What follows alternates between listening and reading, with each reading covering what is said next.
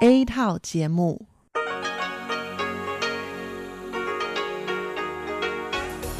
Đây là Đài Phát thanh Quốc tế Đài Loan RTI.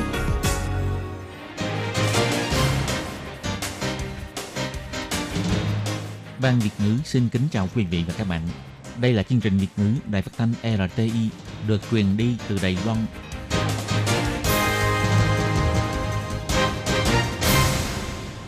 Khi Nhi xin chào các bạn, các bạn thân mến, các bạn đang đón nghe chương trình của Ban Việt ngữ Đài Tiếng Nói RTI được truyền thanh từ Lài Loan. Hôm nay là thứ năm, ngày 11 tháng 3 năm 2021, tức nhằm ngày 28 tháng Giêng, năm Tân Sửu âm lịch. Chương trình của ngày hôm nay bao gồm các phần nội dung chính như sau. Mở đầu là phần tin tức thời sự Lài Loan, tiếp đến là tiếng hoa cho mỗi ngày, hải đảo đáng yêu, và cuối cùng là chuyên mục ca khúc xưa và nay. Mở đầu là phần tin tức thời sự Lầy Loan với các nội dung chính như sau.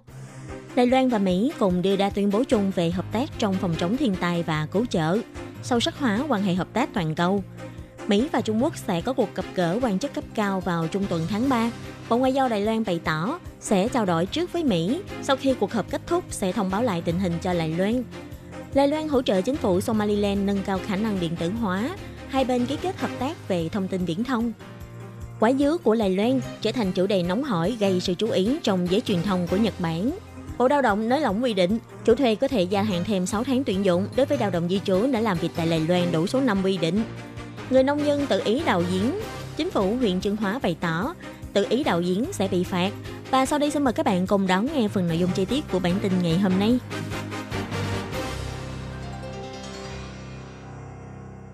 Ngày 11 tháng 3, Bộ Ngoại giao Đài Loan và Hiệp hội Mỹ tại Đài Loan đã cùng xúc tiến đưa ra tuyên bố chung về các hợp tác trong phòng chống thiên tai và cứu trợ, đào tạo nhận thức, khả năng phục hồi và hành động.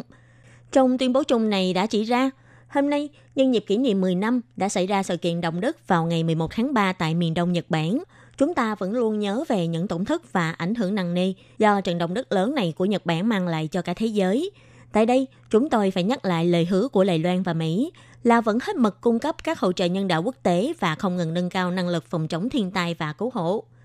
Để thực hiện lời hứa này, Đài Loan và Mỹ sẽ triển khai hoạt động 6 tháng, từ ngày 11 tháng 3 năm nay kéo dài cho đến ngày 21 tháng 9, tức ngày kỷ niệm đã diễn ra trận động đất lớn vào ngày 21 tháng 9 của Đài Loan. Hy vọng thông qua một loạt các hoạt động liên quan, có thể nâng cao nhận thức về hiểm họa thiên tai của người dân, xây dựng được cơ chế phục hồi phòng chống thiên tai thông qua các hành động cụ thể, nâng cao năng lực ứng phó trước các hiểm họa thiên nhiên. Bà Âu Giang An, người phát ngôn của Bộ Ngoại giao Đài Loan đã bày tỏ.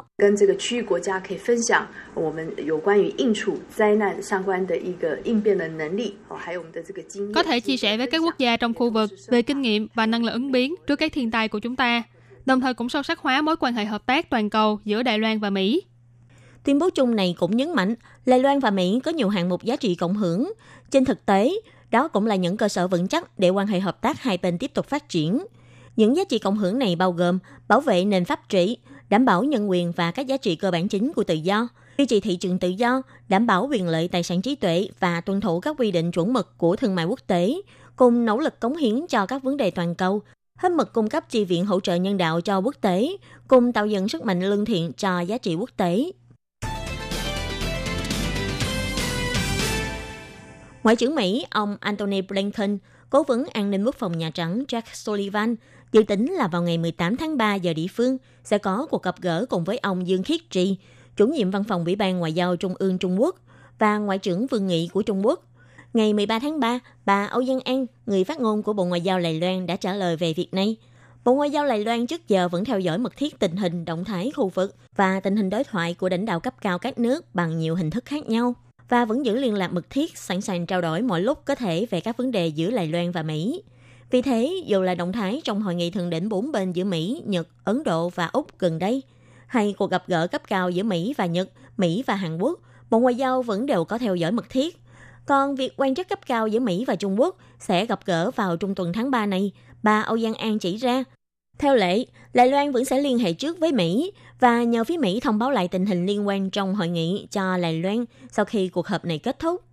Bà Âu Giang An nói, 在这边再次重申台湾跟美国的一个关系紧密友好。我们也看到了 Một lần nữa nhắc lại, Đài Loan và Mỹ có quan hệ hợp tác hữu nghị mật thiết. Sau khi Tổng thống Joe Biden lên nắm quyền tại Mỹ, đã nhiều lần nhắc lại luật quan hệ Đài Loan và 6 điều đảm bảo, nhấn mạnh lời hứa của Mỹ với Đài Loan vẫn như bàn thạch. Mỹ cũng nhiều lần dùng hành động cụ thể bày tỏ kiên định với lập trường ủng hộ Đài Loan một cách rõ ràng và nhất quán. Mặt khác, ông Lincoln cũng cho biết là sẽ mời Đài Loan đến tham gia hội nghị thượng đỉnh dân chủ và ủng hộ Đài Loan tham gia vào tổ chức y tế thế giới. Bà Âu Giang An nói, chân thành cảm ơn ông Lincoln đã một lần nữa công khai bày tỏ lập trường ủng hộ Đài Loan, luôn khẳng định thành quả phòng dịch và chế độ dân chủ của Đài Loan. Chính phủ Đài Loan sẽ tiếp tục hợp tác mật thiết cùng với chính quyền Biden, dù là trong công tác duy trì dân chủ hay trước các thách thức về y tế công cộng hoặc lĩnh vực thương mại. Phía Đài Loan cũng sẽ dựa trên cơ sở tình hữu nghị lâu dài và sâu sắc này, tiếp tục sâu sắc hóa quan hệ hợp tác toàn cầu giữa Đài Loan và Mỹ. Bộ Ngoại giao Đài Loan bày tỏ, đoàn kỹ thuật Đài Loan tại nước Cộng hòa Somaliland và Bộ Công nghệ Thông tin Viễn thông của Somaliland đã ký kết thỏa thuận hợp tác vào ngày 3 tháng 3, chính thức khởi động kế hoạch hợp tác thông tin viễn thông giữa Đài Loan và Somaliland. Vào ngày 11 tháng 3, ông Dương Tâm Di, Bộ trưởng châu Phi và Tây Á thuộc Bộ Ngoại giao đã trả lời ký giả trong cuộc họp báo thường lệ rằng ông Tiết Huyên Bình, trưởng đoàn kỹ thuật Đài Loan tại Somaliland và Bộ Công nghệ Thông tin Viễn thông Somaliland đã ký kết thỏa thuận thực hiện chương trình nâng cao năng lực điện tử hóa bộ máy chính phủ, chính thức khởi động kế hoạch hợp tác thông tin viễn thông giữa Đài Loan và Somaliland. Đoàn kỹ thuật Đài Loan tại Somaliland gần đây đã sắp xếp một giám đốc chương trình chuyên môn về viễn thông để xúc tiến kế hoạch nâng cao năng lực điện tử hóa cho bộ máy chính phủ của Somaliland trong 3 năm.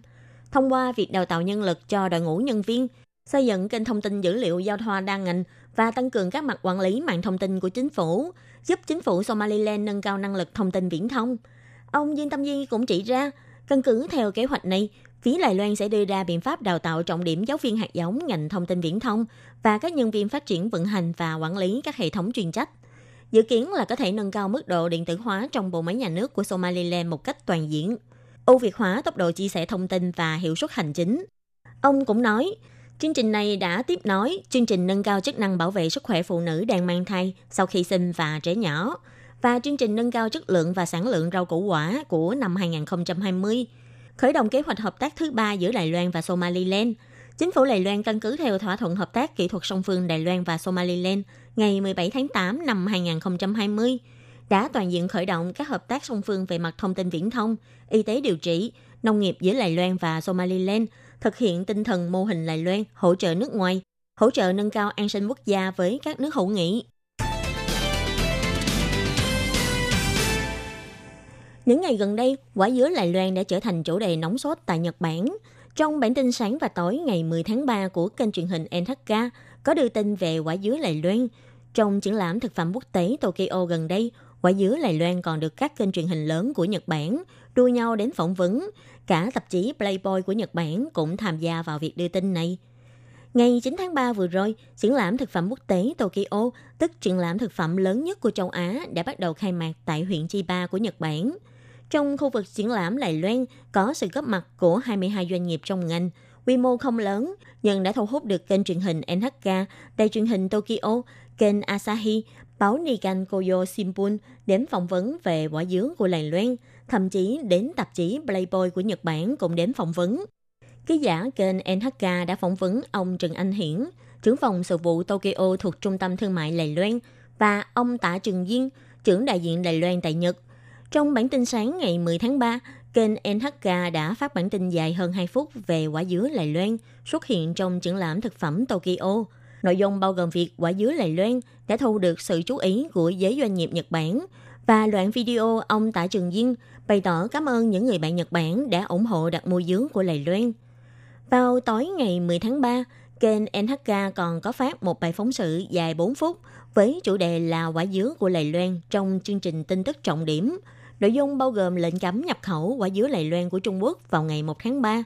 Tổng thống Thái Anh Văn đã kêu gọi các doanh nghiệp và người tiêu dùng hãy ra sức ủng hộ người nông dân. Mới chưa đầy một tuần, đã có hơn 40.000 tấn dứa được đặt hàng, bằng với tổng sản lượng dứa xuất sang Trung Quốc toàn năm 2020. Trong bài phóng sự này cũng nói, Hiệp hội Mỹ tại Lầy Loan, Văn phòng Thương mại Canada tại Đài Bắc, Hiệp hội Giao lưu Đài Nhật đều bày tỏ ủng hộ Lầy Loan. Sự kiện này đã trở thành chủ đề nóng hỏi trên mạng. Câu hỏi hôm nay bạn ăn dứa chưa? gần như trở thành tiêu đề được xuất hiện thường xuyên. Kênh NHK cũng đưa tin có học giả am hiểu về tình hình cục diện hai bờ eo biển cho biết, lần này Trung Quốc cấm nhập khẩu dứa của Lài Loan là do Trung Quốc muốn gây sức ép với Lài Loan. Như trước đây, khi quan hệ Trung Quốc và Canada, Úc ngày càng xấu đi, Trung Quốc cũng đã từng cấm nhập khẩu thực phẩm hoặc nông sản phẩm của những quốc gia này. Các doanh nghiệp Trung Quốc đang hồng dùng thương mại để bao vây chính trị của Lài Loan, gây ảnh hưởng đến kinh tế, dùng dư luận để ép đối phương phải đối thoại với Trung Quốc. Ông nói, Trung Quốc muốn dùng kinh tế để đạt được mục đích chính trị, nhưng lại bị các nước phản đòn lại. Lần này, lực đáp trả của Đài Loan cũng mạnh hơn, khiến cho Trung Quốc bị phản hiệu quả. Nếu trong tương lai, Trung Quốc vẫn không thay đổi cách làm này, e rằng sẽ ngày càng bị cô lập ngoại giao trên trường quốc tế. Do ảnh hưởng của tình hình dịch viêm phổi COVID-19, để giảm thiểu dòng người xuất nhập cảnh giữa các nước, ngày 10 tháng 3, Bộ Lao động Đài Loan đã tuyên bố đối với những lao động di trú đã làm việc tại Đài Loan đủ số năm theo quy định trước ngày 30 tháng 6 năm nay, nếu chủ thuê muốn tiếp tục tuyển dụng lao động di trú này, có thể làm thủ tục để gia hạn thêm 6 tháng tuyển dụng. Căn cứ theo luật dịch vụ Việc làm, những lao động di trú làm công việc kháng hộ công gia đình, lũy kế thời gian làm việc tại Đài Loan không được quá 14 năm. Còn đối với lao động di trú làm việc trong các thể loại công việc khác nhau, lũy kế thời gian làm việc tại Đài Loan không được quá 12 năm. Nhưng hiện nay, do ảnh hưởng của dịch COVID-19, để giữ chân những lao động di trú này ở lại Đài Loan, hạn chế dòng người xuất nhập cảnh giữa các nước, Bộ Lao động Đài Loan đã nới lỏng để chủ thuê có thể gia hạn thêm thời gian tuyển dụng đối với những lao động di trú đã mãn hạn số năm làm việc tại Đài Loan. Căn cứ theo công văn của Bộ Lao động, trong khoảng thời gian từ ngày 17 tháng 3 cho đến ngày 30 tháng 6 của năm nay, những lao động di trú làm việc kháng hộ công gia đình đã đủ 14 năm và những lao động di trú làm công việc trong các ngành nghề khác đủ 12 năm, hay thời gian làm việc còn lại không đến 4 tháng. Nếu chủ thuê vẫn muốn tiếp tục tuyển dụng người lao động đó, có thể làm thủ tục gia hạn giấy phép tuyển dụng thêm 6 tháng trong vòng 30 ngày trước và sau khi mãn hạn. Tính đến ngày 28 tháng 2, có tất cả là 10.653 trường hợp, chủ thuê xin được gia hạn thời gian tuyển dụng thêm 6 tháng chờ lao động di trú. Trong đó có 3.929 trường hợp làm công việc chăm sóc phúc lợi xã hội, 6.724 trường hợp trong các ngành nghề khác.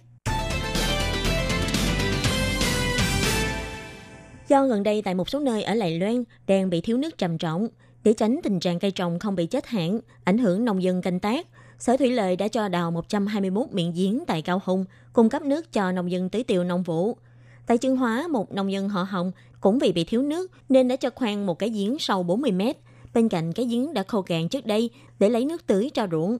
Nhưng chính quyền huyện Trương Hóa cũng nhắc nhở, để tránh tình trạng làm sụt lún bề mặt đất, người dân muốn đào giếng thì phải xin phép với chính quyền. Nếu từ tiện khoan giếng bị phát hiện, trước khi lắp lại giếng, mỗi ngày có thể bị phạt từ 10.000 cho đến 15.000 đài tệ. Tại Trương Hóa có một người dân đang dùng máy khoan để khoan giếng bên cạnh cánh đồng của nhà mình. Đầu sâu vào lòng đất đến 40 mét mới gặp được mạch nước ngầm. Người nông dân này đã tự thuê thiết bị đến khoan giếng. Ông cho biết là do gần đây trời khô hạn, thiếu nước trầm trọng. Nếu không khoan giếng lấy nước, e rằng cây trồng nhà mình sẽ chết sạch.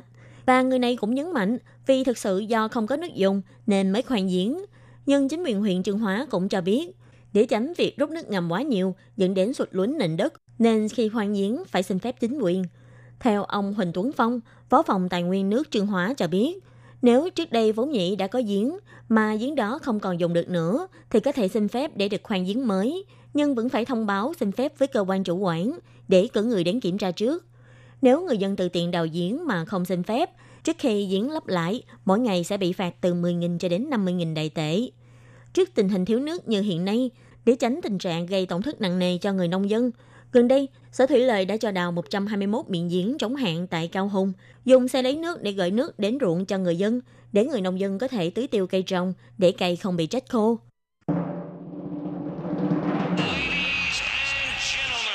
Quý vị đang đón nghe chương trình Việt ngữ Đài RTI truyền thanh từ Đài Loan.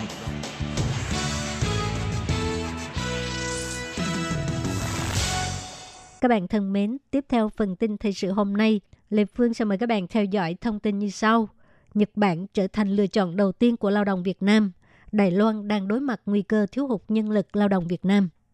Theo dữ liệu thống kê của chính phủ Việt Nam, từ năm 2017 đến năm 2019, số lượng lao động Việt Nam đến Đài Loan làm việc liên tục giảm trong 3 năm liền, từ năm 2018 Nhật Bản đã thay thế Đài Loan trở thành thị trường xuất khẩu lớn nhất của lao động Việt Nam. Mặc dù phía Việt Nam giải thích rằng điều này là do phương pháp thống kê giữa Đài Loan và Nhật Bản không nhất quán. Số lượng lao động nhập cư Việt Nam làm việc tại Đài Loan ngày càng tăng. Tuy nhiên, bước tiến nhảy vọt của nền kinh tế Việt Nam, mức lương tăng và cuộc khủng hoảng thiếu việc làm đang bùng phát. Công ty xây dựng công trình dân dụng của Nhật Bản tranh giành lao động nhập cư. Nhà máy Đài Loan tuyển 10 người chỉ nhận được 15 hồ sơ gần 100 lao động Việt Nam có ý muốn đến Đài Loan làm việc. Họ dựa theo số thứ tự đi vào phòng phỏng vấn, hy vọng giành được phiếu vào cổng sang Đài Loan làm việc. Dũng, người phụ trách nhà máy Đài Loan tuyển dụng nhân lực, cho biết nếu không phải danh tiếng và điều kiện làm việc của công ty này, thì cũng sẽ không có nhiều người đến xin phỏng vấn như vậy. Bởi vì trong những năm gần đây, lao động Việt Nam thích đi Nhật Bản nhiều hơn. Năm 2000, lúc đi học tại Đài Loan, anh Dũng làm phiên dịch cho công ty môi giới nhân lực. Sau khi học xong, anh trở về Việt Nam làm việc. Vì có mối quan hệ giao tiếp tốt lúc làm việc tại Đài Loan, cho nên anh quyết định tự mình mở công ty. Cho đến nay đã có 20 năm kinh nghiệm về xuất khẩu lao động. Trong 20 năm qua, anh đã nhìn thấy cận tượng mọi người tranh giành công việc ở Đài Loan. Cho đến hiện tại, Nhật đã vượt mặt Đài Loan. Trước tình hình này, anh chỉ biết thời dài.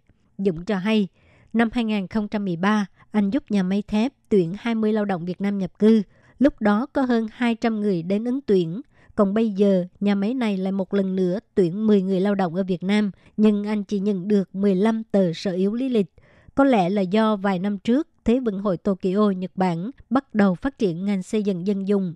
Các ngành xây dựng và chế tạo sản xuất đều thiếu hụt lao động. Cũng là trong những năm đó, số lượng lao động Việt Nam sang Đài Loan làm việc đã ít hơn Nhật Bản rất nhiều.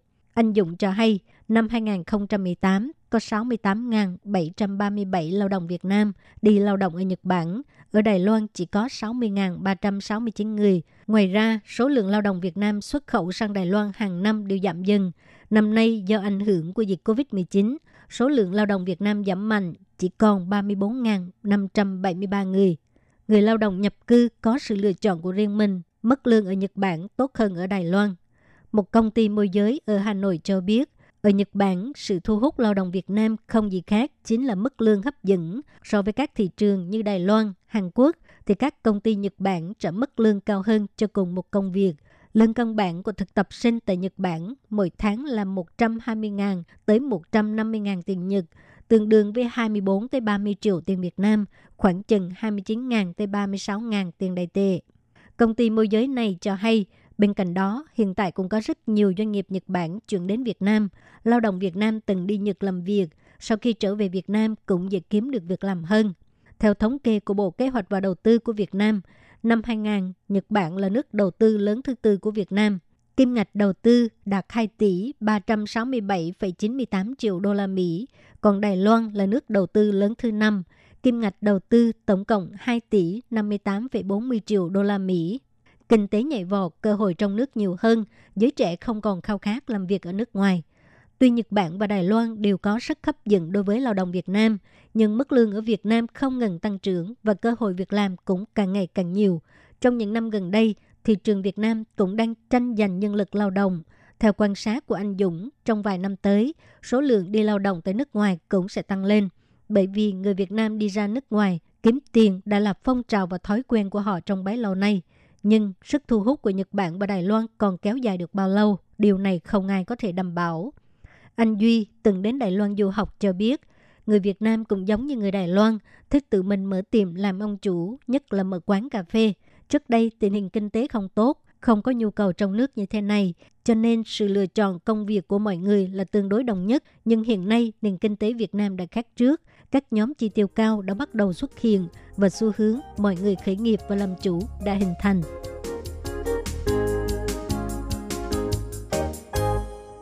Các bạn thân mến, bản tin thời sự Lài Loan của ngày hôm nay do Khiết Nhi và Lệ Phương cùng thực hiện cũng xin tạm khép lại tại đây. Cảm ơn sự chú ý lắng nghe của quý vị và các bạn. Xin thân ái chào tạm biệt các bạn và hẹn gặp lại.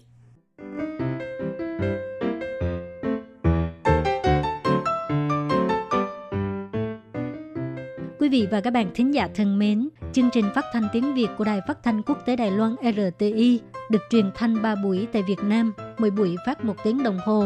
Buổi phát chính vào lúc 6 giờ đến 7 giờ tối hàng ngày giờ Việt Nam qua tần số SW 9425 kHz với sóng dài 31 m.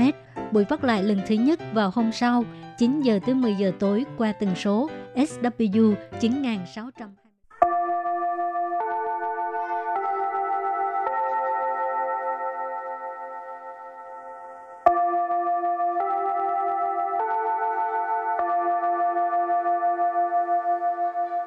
xin mời quý vị và các bạn đến với chuyên mục Tiếng Hoa cho mỗi ngày do Lệ Phương và Thúy Anh cùng thực hiện.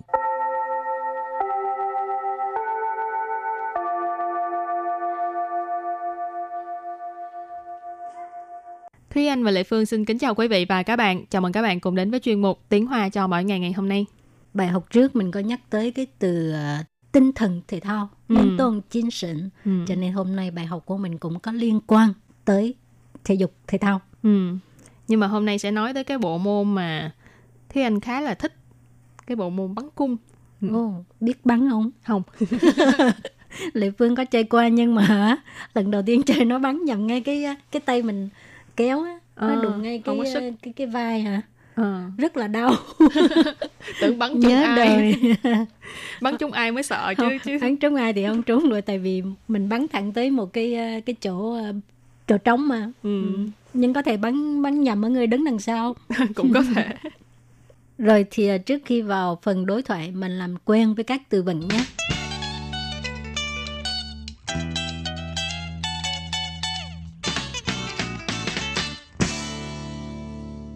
Và từ đầu tiên của ngày hôm nay chính là cái môn thể thao mà hồi nãy Thúy Anh nói, môn bắn cung. Tiếng Hoa gọi là Sơ kiện, sơ kiện. Sơ kiện, sự bắn cung. Từ kế tiếp, kiện sụ, kiện sụ, kiện sụ, kiện là cái uh, mũi tên ha, sụ cái này là kỹ sụ kỹ thuật, cho nên kiện sụ là cái uh, kỹ thuật bắn cung. Từ kế tiếp đó là từ. Liao bu chỉ, liao bu chỉ, liao bu chỉ, liao bu chỉ. Cái từ này thường gặp luôn ha, Tại vì nói về khen ngợi người khác giỏi hoặc là xuất sắc thì chúng ta thường khen là Ní hân liao bu chỉ, bạn rất là giỏi, bạn rất là xuất sắc. Rồi từ kế tiếp đó là Chiên xu Chiên xu Chiên xu tức là khiêm tốn ha. Từ thứ năm 运动中心运动中心运动中心 Yun Tông Trung Xin nghĩa là trung tâm thể dục thể thao. Trung Xin là trung tâm, Yun Tông trong bài học trước mình có nói đó là thể dục thể thao. Và từ cuối cùng, Trì chuế, trì chuế. Trì xuế có nghĩa là vị trí công việc còn trống ha. Trì là chỉ quay cái vị trí công việc, xuế là thiếu. Cho nên trì xuế là vị trí công việc còn trống ha. Ừ, tức là những cái vị trí công việc mà người ta đang tuyển người, đang cần người thì sẽ gọi là chữ thuế. Rồi thì uh, sau khi học những cái uh, từ vựng này chúng ta bước vào phần đối thoại nhé.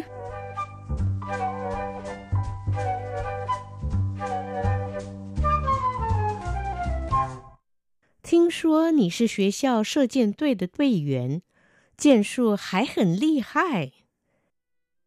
称不上厉害，队里的成员每个人都很了不起。你太谦虚了。我们运动中心有一个射箭教练的职缺，有兴趣吗？真的吗？我正好想找一份兼职，明天就寄履历给您。Và sau đây thì xin giải thích câu đầu tiên của mẫu đối thoại. Câu đầu tiên của mẫu đối thoại là 听说你是学校射箭队的队员，箭术还很厉害。听说你是学校射箭队的队员，箭术还很厉害。听说你是学校射箭队的队员。Chen Shu Hải Hình Ly Hai. Câu này có nghĩa là nghe nói em là thành viên của đội bắn cung của trường. Kỹ thuật bắn cung còn rất là lợi hại. Thiên số là nghe nói. Nì ở đây là mình dịch là em ha. Xuế xiao là trường, trường học. Sơ chiên là nãy có nói là bắn cung. Sơ chiên tùy nghĩa là đội bắn cung. Tùy viện là đội viên, thành viên. Cho nên ở đây, xuế xiao sơ chiên tùy tờ tùy viện nghĩa là thành viên đội bắn cung của trường. Thường cái này là không phải là câu lạc bộ mà là một cái ờ, nhóm học sinh được tuyển chọn để mà đại diện cho trường để mà đi thi đấu ở bên ngoài. Chiên su cũng có giới thiệu trong phần từ vựng là kỹ thuật bắn cung. Hải là còn, hình ly hại. Ly hại nghĩa là lợi hại hoặc là giỏi. Hình là phó từ chỉ mức độ, cho nên chiên su khái hình ly hại, nghĩa là kỹ thuật bắn cung còn rất là lợi hại. Cái ngữ khí của câu này là hỏi, hỏi đối phương có phải là thành viên của đội bắn cung không? Nghe nói là ghê lắm. Ừ ghê lắm à. Ừ. Giỏi lắm. Rồi câu thứ hai. 称不上厉害，队里的成员每个人都很了不起。称不上厉害，队里的成员每个人都很了不起。称不上厉害， 队里的成员每个人都很了不起。Câu này có nghĩa là cũng không gọi là giỏi lắm. Các thành viên trong đội ai nấy đều rất giỏi. Chân phụ sang ly hại, hồi nãy cái từ ly hại thì anh có giải thích rồi ha. Lợi hại có nghĩa là giỏi đó. Chân phụ sang cái này là chưa tới cái mức uh, ly hại là, là giỏi cho nên nghĩa là chưa tới cái mức mà phải gọi là giỏi đó. Cái này là khiêm tốn đó ha. Ừ. Tuy lì tờ thành viên có nghĩa là thành viên trong đội. Tuy là đội ngũ tức là đội ngũ ha. Lì là lý miệng, thành viên là thành viên. Tuy lì tờ thành viên uh, thành viên trong đội. Mấy cái人, mỗi người tô hấn lẹo bù sĩ. Uh, lẹo bù sĩ hồi nãy cũng học qua rồi. Đó là xuất sắc, giỏi. Tô hấn lẹo bù sĩ, tức là đều rất giỏi. Rồi câu kế tiếp. 你太谦虚了。我们运动中心有一个射箭教练的职缺，有兴趣吗？你太 谦虚了。我们运动中心有一个射箭教练的职缺，有兴趣吗？你太谦虚了。我们运动中心有一个射箭教练的职缺，有兴趣吗 Câu này có nghĩa là em khiêm tốn quá, trung tâm thể dục thể thao của chúng tôi đang thiếu một huấn luyện viên bắn cung, có hứng thú không?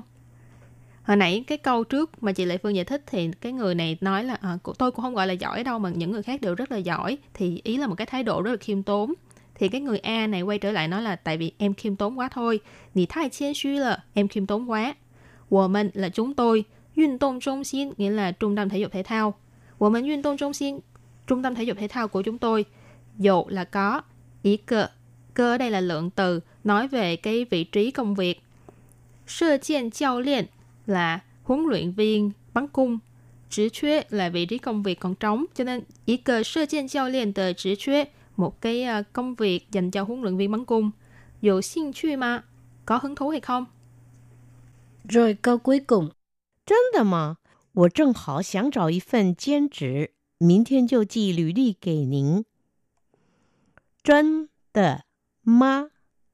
我正好想找一份兼职，明天就寄履历给您。真的吗？我正好想找一份兼职，明天就寄履历给您。Thực hả, em đang muốn tìm một công việc làm thêm. Ngày mai sẽ gửi uh, sự yêu lý lịch cho chị nhé. Chân được mà, thiệt hả? Của Trân Hảo. Trân Hảo tức là vừa đúng, à, vừa đúng cái thời điểm gì đó ha. Sẵn trọ y phân, chén chữ. Tức là muốn tìm một cái công việc làm thêm. Chén chữ là làm thêm y phân. Phân là lượng từ, từ chỉ về cái ờ, cái cái công việc đó ha. Y phân chén chữ tức là một cái công việc làm thêm. Mình thêm là ngày mai chiều sẽ chi lũy ly kể nín chi là gửi lũy ly là, là cái uh, sở yếu lý lịch kể nín nín ở đây là cái danh từ xưng hô uh, uh, tôn trọng ha nín anh hay là chị hay ông ấy bà, tùy theo đối tượng ha.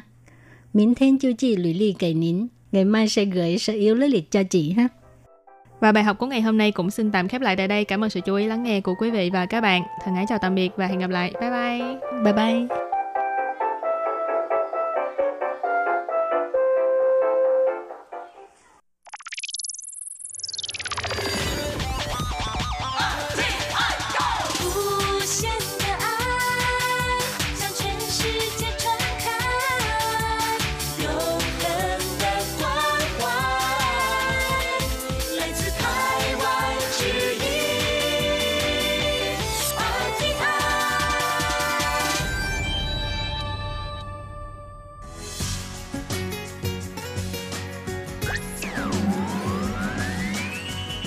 Đang đón nghe chương trình Việt ngữ Đài RTI truyền thanh từ Đài Loan.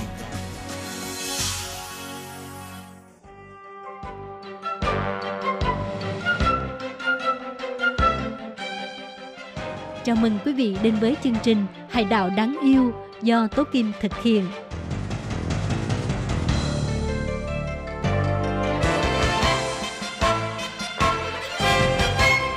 Hello, tôi Kim xin kính chào các bạn. Hoan nghênh các bạn đã đến với chương mục Hải đảo đáng yêu ngày hôm nay. Các bạn thân mến, tin chắc rằng các bạn ở Đài Loan cũng như là các du khách nước ngoài đến Đài Loan đều trầm trồ khen ngợi các món ăn của Đài Loan. Ẩm thực của Đài Loan quá là đa dạng, từ các món ăn truyền thống của Trung Hoa cho đến món ăn của Nhật Bản, cho đến món ăn của các nước phương Tây, các món ăn của dị dân mới cũng như là các thực phẩm rất là đặc sắc của người dân tộc nguyên trú Đài Loan. Vậy tại sao Đài Loan lại có nhiều món ăn đa dạng như vậy? Các món ăn từ cổ chí kim, từ đông sang tây, từ truyền thống đến hiện đại. Và để tìm được câu trả lời thì Tố Kim xin mời các bạn đừng bỏ qua nội dung chính của chương mục Hải đảo đáng yêu ngày hôm nay nhé. Tố Kim xin mời các bạn cùng theo dõi.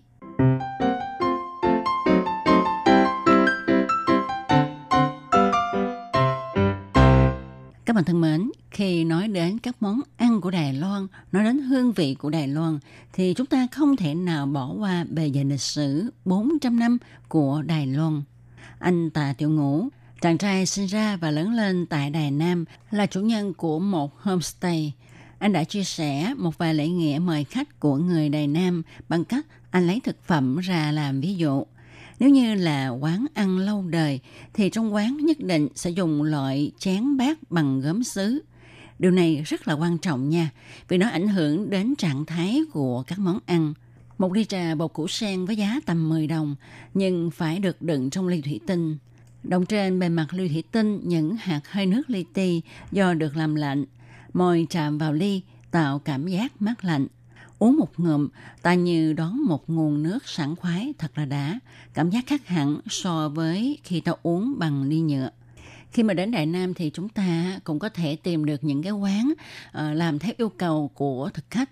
Ví dụ như là ờ, mua một bát cơm thịt bằm kho thì bạn có thể nhắc chủ quán là đừng có cho quá nhiều thịt mỡ, nước sốt thì cho ít một chút, thịt nạc nhớ cho nhiều một chút nha và đừng có ờ, cho mặn quá cơm thì cho nửa chén thôi, vân vân và vân vân. Tức là mình có thể yêu cầu chủ quán làm theo sở thích của mình. Điều này cho chúng ta thấy người Đài Nam rất là hiếu khách và khách sáo.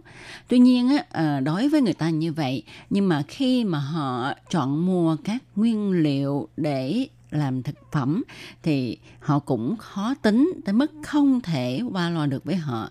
Cho nên khi mà chúng ta có dịp đến Đài Nam, đến một cái quán ăn nào đó mà các bạn tự nhiên thấy hôm nay treo một cái bảng là vì không có nguyên liệu mua không được cho nên hôm nay đóng cửa, không mở quán thì các bạn cũng đừng ngạc nhiên nha.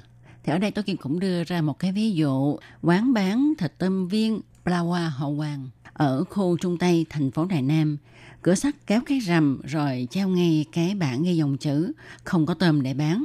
Điều này cũng có nghĩa là chủ quán hôm nay không tìm mua được tôm ngon nên không mở quán.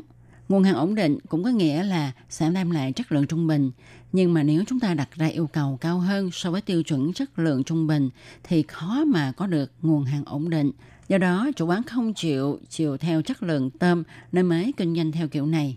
Tuy nhiên, anh Tạ Tiểu Ngũ cũng nói đến tính cách coi trọng tình cảm của người Đài Nam. Anh cho biết Đài Nam là một thành phố cổ, cho nên rất xem trọng cái tình, cái nghĩa. Bởi vì phát triển từ rất sớm nên có nhiều hàng quán Đài Nam được truyền từ đời này đến đời thứ ba, đời thứ tư. Mỗi một thế hệ đều thuận buồm xuôi gió tiếp quán rồi truyền cho đời sau. Đây là điều không dễ dàng chút nào. Điều quan trọng là kế thừa, chứ không đơn thuần là việc truyền lại bí quyết hương vị. Nhớ lại thời mới lập nghiệp của những nhà hàng lâu đời này, lúc đó kinh tế Đài Loan chưa phát triển. Những hàng quán này phải kiếm từng đồng từng cắt, chủ thương chủ khó làm ăn để dành tiền cho con cái ra nước ngoài đi học, với hy vọng là đời sau không khổ cực như họ. Cũng có những nhà hàng mong muốn giữ lại hương vị đặc trưng của Đài Nam nên cố gắng tìm kiếm tiếng nói chung giữa hai thế hệ. Và các bạn có biết không, theo lệ thường ha thì đa số vào dịp Tết à, các hàng quán người ta hay nghỉ để mà nghỉ ngơi ha trong một năm làm việc quá nhiều rồi. Thì ngày lễ Tết người ta phải nghỉ ngơi nhiều chút xíu. Nhưng mà ở Đài Nam á, đặc biệt là khi mà vào dịp Tết chúng ta đến đây chúng ta có thể tìm được những cái quán ăn nhất là những cái quán ăn nhỏ nhỏ ha vậy tại sao họ không nghỉ dài ngày mà chỉ nghỉ một hai ngày thôi mở quán lại? Họ không muốn nghỉ ngơi hay sao?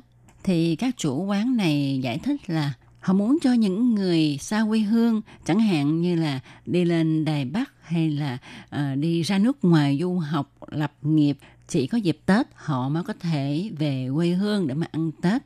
Thì sau khi về quê hương họ muốn tìm lại những cái hương vị trong ký ức của họ mà họ hằng mong nhớ mà chúng ta không mở quán thì làm sao mà họ ăn được. Do đó chúng tôi chỉ nghỉ một hai ngày Tết thôi rồi mở quán lại để cho những người này có cơ hội để cho những người này thưởng thức lại những hương vị mà họ hằng mong nhớ. Qua wow, nghe họ giải thích như vậy tôi Kim thấy là thật là sâu đậm tình người. Tấm lòng này rất là quý phải không các bạn? Thật ra ẩm thực của Đài Loan rất là đa dạng tại vì Đài Loan có một bối cảnh lịch sử cũng rất là đa dạng. Chẳng những vậy mà đất đai của Đài Loan cũng rất là phì nhiêu và đa dạng cho nên có thể trồng ra được các loại rau quả trái cây mà nhiều nước không có. Đây là một ưu đãi mà trời đã phú cho một cái hòn đảo nho nhỏ của Đài Loan. Anh Từ Trọng, cố vấn về văn hóa cho hay, anh thường giới thiệu lịch sử ẩm thực Đài Loan dựa trên sơ lược biên niên sử, bắt đầu từ thời Nhật Đô hộ Đài Loan, tức là từ năm 1895 đến năm 1945 rồi đến thời chính phủ Trung Hoa Dân Quốc di dời sang Đài Loan, tức là sau năm 1945, rồi đến những năm làn gió văn hóa phương Tây, tức là vào năm 1951 đến năm 1965, và thời kỳ ẩm thực Tân Di Dân – đó là những người di cư sau năm 1990. Vào thời kỳ Nhật Bản đô hộ, anh từ trọng giới thiệu món bò hầm rượu van và cà ri kiểu Nhật. Thói quen ăn thịt bò ở Đài Loan cũng bắt nguồn từ thời Nhật trị. Và thời kỳ chính phủ Trung Hoa Dân Quốc di dời sang Đài Loan, đương nhiên món tiêu biểu là một tô mì bò và đĩa thịt bò hầm mang đầy hương vị đặc trưng của làng quân đội. Còn vào giai đoạn văn hóa phương Tây thì món tiêu biểu nhất đó là món đùi vịt nấu mỡ. Đây là một món ăn tinh hoa của Pháp. Rồi hòa cùng sự biến đổi không ngừng của xu hướng toàn cầu hóa, yếu tố văn hóa di dân mới vùng Đông Nam Á cũng góp phần trong thực đơn các món ăn của Đài Loan như hứng thêm một làn gió Nam Dương nhiệt đới đầy thú vị. Ngoài ra, Hiệp hội Khoa học Đất đai Hoa Kỳ cũng đã phân loại đất trên toàn thế giới với tổng cộng 12 loại. Trong khi đó, Đài Loan sở hữu đến 11 chủng loại đất. Chính vì thế, hầu như không có loại cây cối gì mà Đài Loan không trồng được. Các loại thực vật đều có thể tìm cho mình nơi sinh tồn trên mảnh đất này. Sự khác biệt về bản sắc dân tộc đã nuôi dưỡng nên những phong vị đặc sắc khác nhau. Lại nữa, khoảng cách giữa nơi sản xuất đến bàn ăn ở Đài Loan là rất ngắn. Cho dù là rau củ trồng trên tận đỉnh núi cao thì trong vòng một ngày bạn cũng sẽ thưởng thức được ngay. Những loại rau xanh rờn, hải sản tươi sống nhảy tanh tách trên bàn tiệc. Đó chính là nét đặc sắc tươi sống của bàn tiệc Đài Loan. Wow, thật là tuyệt vời phải không các bạn? Nếu mà các bạn có dịp đến Đài Loan thì chúng ta hãy tranh thủ thưởng thức những món ngon trên bàn tiệc của Đài Loan nhé. Tôi Kim nghĩ đây là ưu đãi mà trời đã phối cho Đài Loan. Vậy thì chúng ta sinh sống ở Đài Loan, chúng ta hãy trân quý nguồn tài nguyên này nhé. Và các bạn thân mến, chung một hải đảo đáng yêu ngày hôm nay cũng xin nói lời tạm biệt với các bạn tại đây. Thân chào tạm biệt các bạn. Bye bye.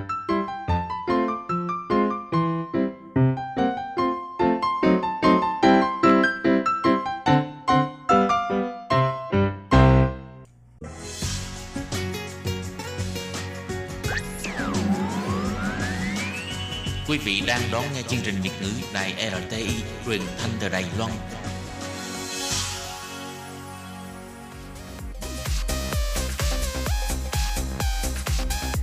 Xin mời quý vị và các bạn đón nghe chương mục Ca khúc xưa và nay do Thúy Anh thực hiện.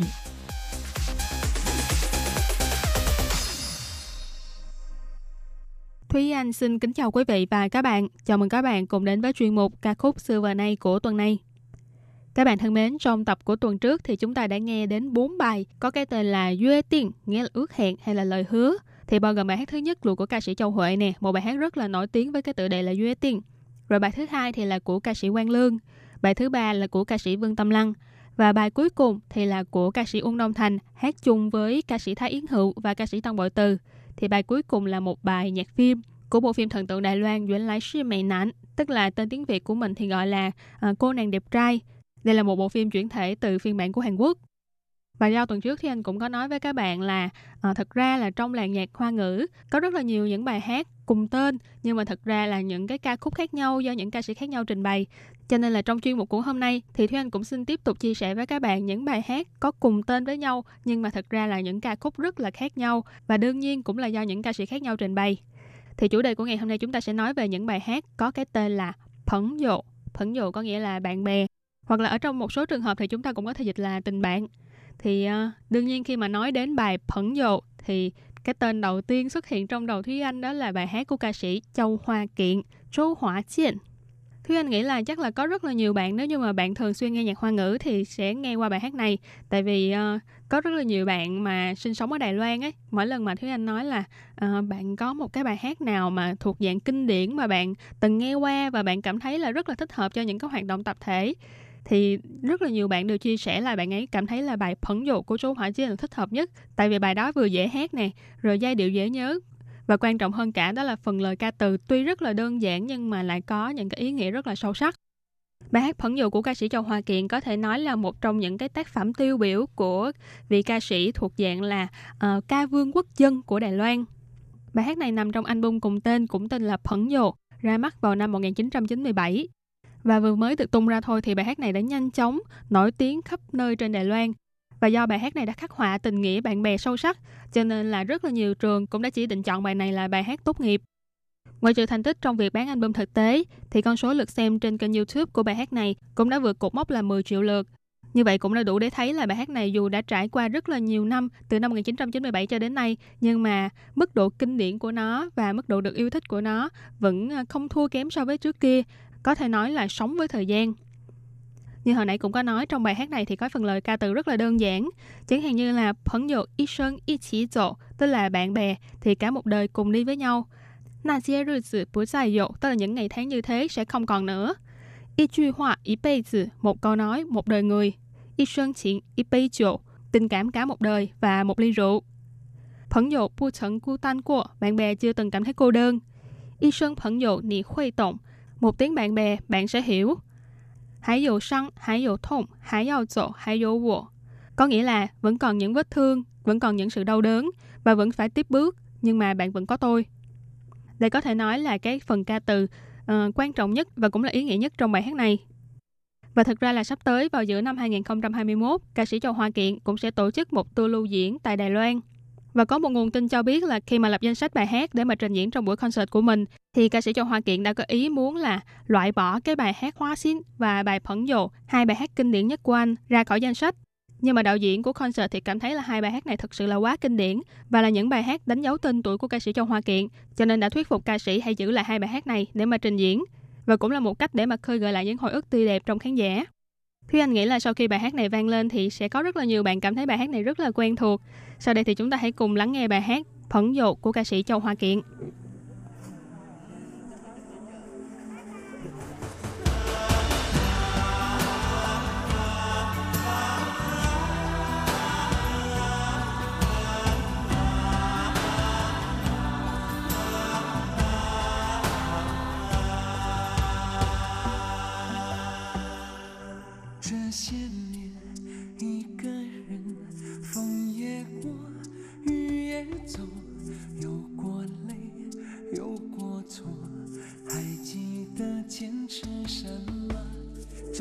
真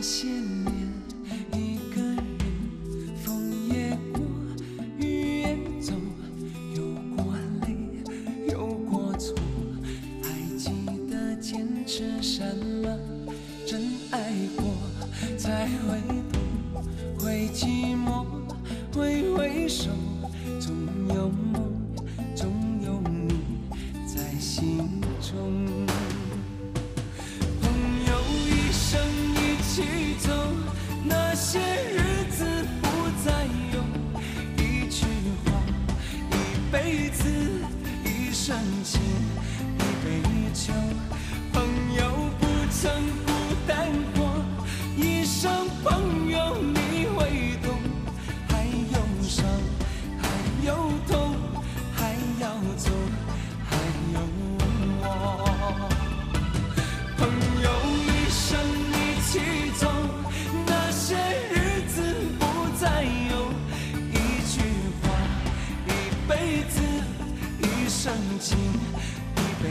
you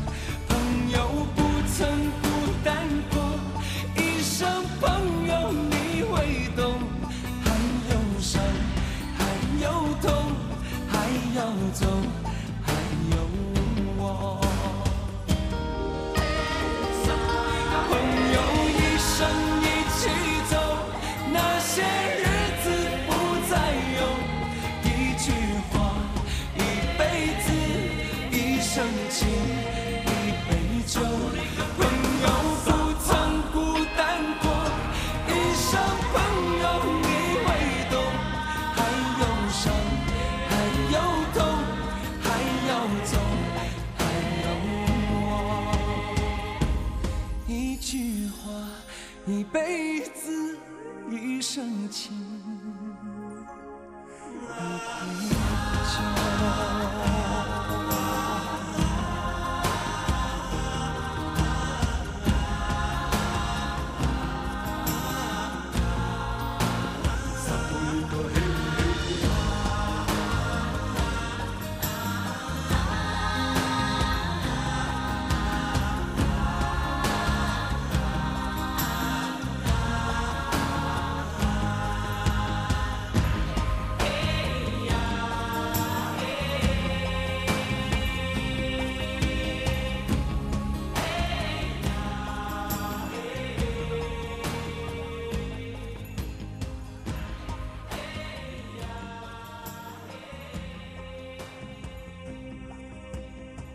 Một bài hát rất là quen thuộc đúng không các bạn? Bài hát Phẫn Dục của ca sĩ Châu Hoa Kiện.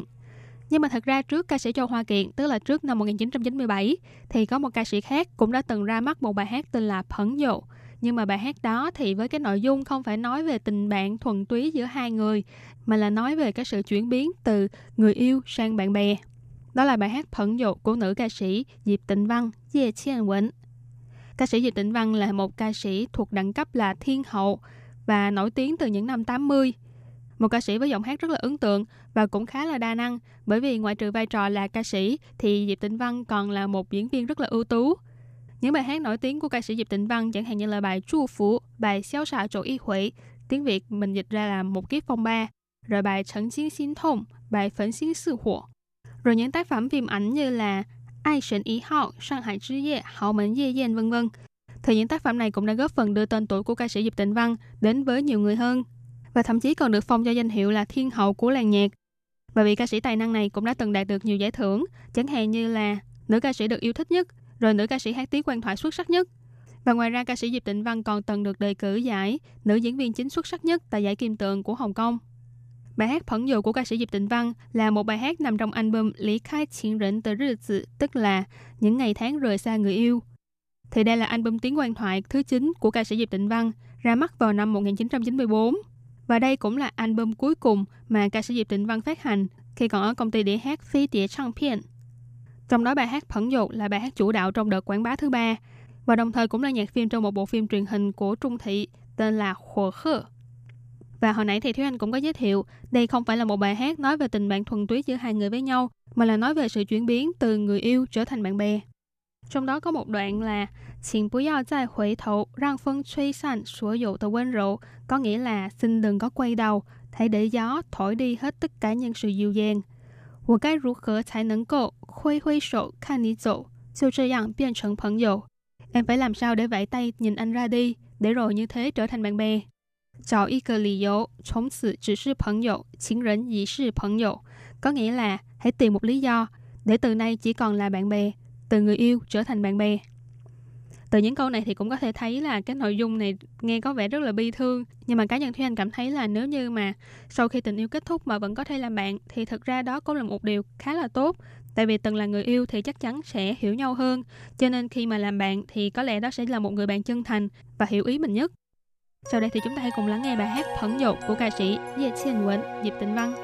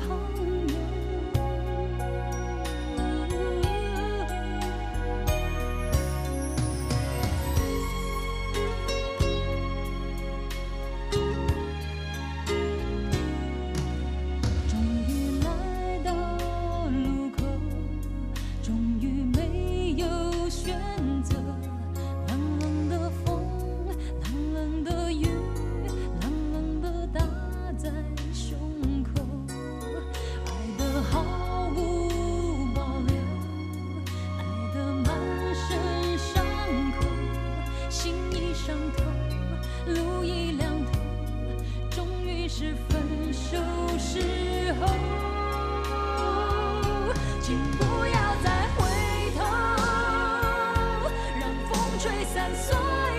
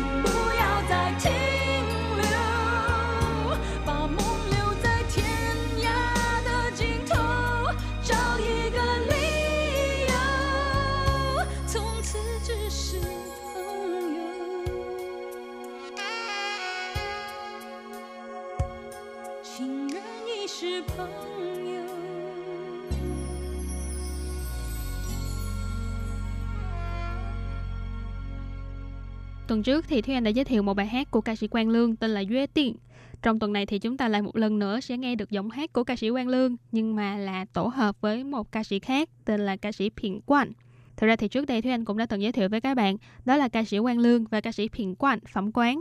Vào những năm 90 thì hai ca sĩ này đã cùng lập nên một nhóm nhạc tên là Ú Duyên Lãng Phiền. Đây là một cái tên kết hợp giữa tên của hai ca sĩ. Tuy nhiên nhóm nhạc này chỉ hoạt động từ năm 1995 cho đến năm 2000. Đến năm 2000 thì tuyên bố tan rã. Nhưng mà sau khi tách nhóm thì cả hai ca sĩ đều đi trên con đường âm nhạc của mình và có những tác phẩm rất là xuất sắc. Chẳng hạn như là ca sĩ Quang Lương có những tác phẩm khá là quen thuộc với thị trường hoa ngữ nói riêng và thị trường châu Á nói chung như là bài Thống Họa, bài Duy Tiện hay là bài Ti Ý Sư vân vân. Và quay trở lại với chủ đề của ngày hôm nay đó là những bài hát có cái tên là Phấn Dầu. Thì vào năm 1999, nhóm nhạc Ủ Nhiên Lãng Phiền của ca sĩ Quang Lương và Phẩm Quán đã quyết định là cho ra một album thứ năm và cũng là album cuối cùng của hai người dưới danh nghĩa là nhóm nhạc. Với cái tên của album là Trân trọng Ủ Nhiên Lãng Phiền, chỗ ủ tàu chỗ chỗ phân sổ chi niên chính xuyên chỉ. Ý chỉ là album này là tập hợp những bài hát kinh điển để kỷ niệm khoảng thời gian từ năm 1995 cho đến năm 1999 và cũng là tác phẩm chia tay của nhóm nhạc với người hâm mộ.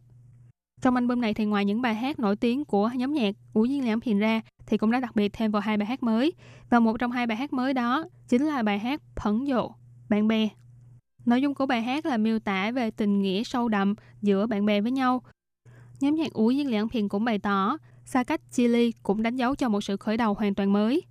Và sau tác phẩm cuối cùng này, mặc dù nhóm nhạc sẽ giải tán, nhưng mà không có nghĩa là sự kết thúc cho sự nghiệp ca hát, mà cả hai người đều bước lên con đường riêng của mình, vẫn luôn quan tâm và chúc phúc cho đối phương có được một tương lai tốt đẹp hơn. Đây cũng chính là ý nghĩa của tình bạn. Và bài hát Phẫn dột của nhóm nhạc Ủ Duyên Liãn Thiện cũng sẽ khép lại chuyên mục ca khúc xưa và nay của chúng ta ngày hôm nay. Cảm ơn sự chú ý lắng nghe của quý vị và các bạn. Thân ái chào tạm biệt và hẹn gặp lại.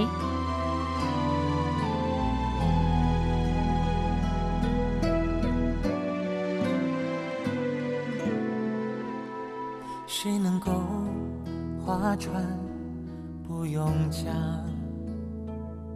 谁能够扬帆没有风向？谁能够离开好朋友没有感伤？我可以划船不用桨。我可以扬帆没有风向，但是朋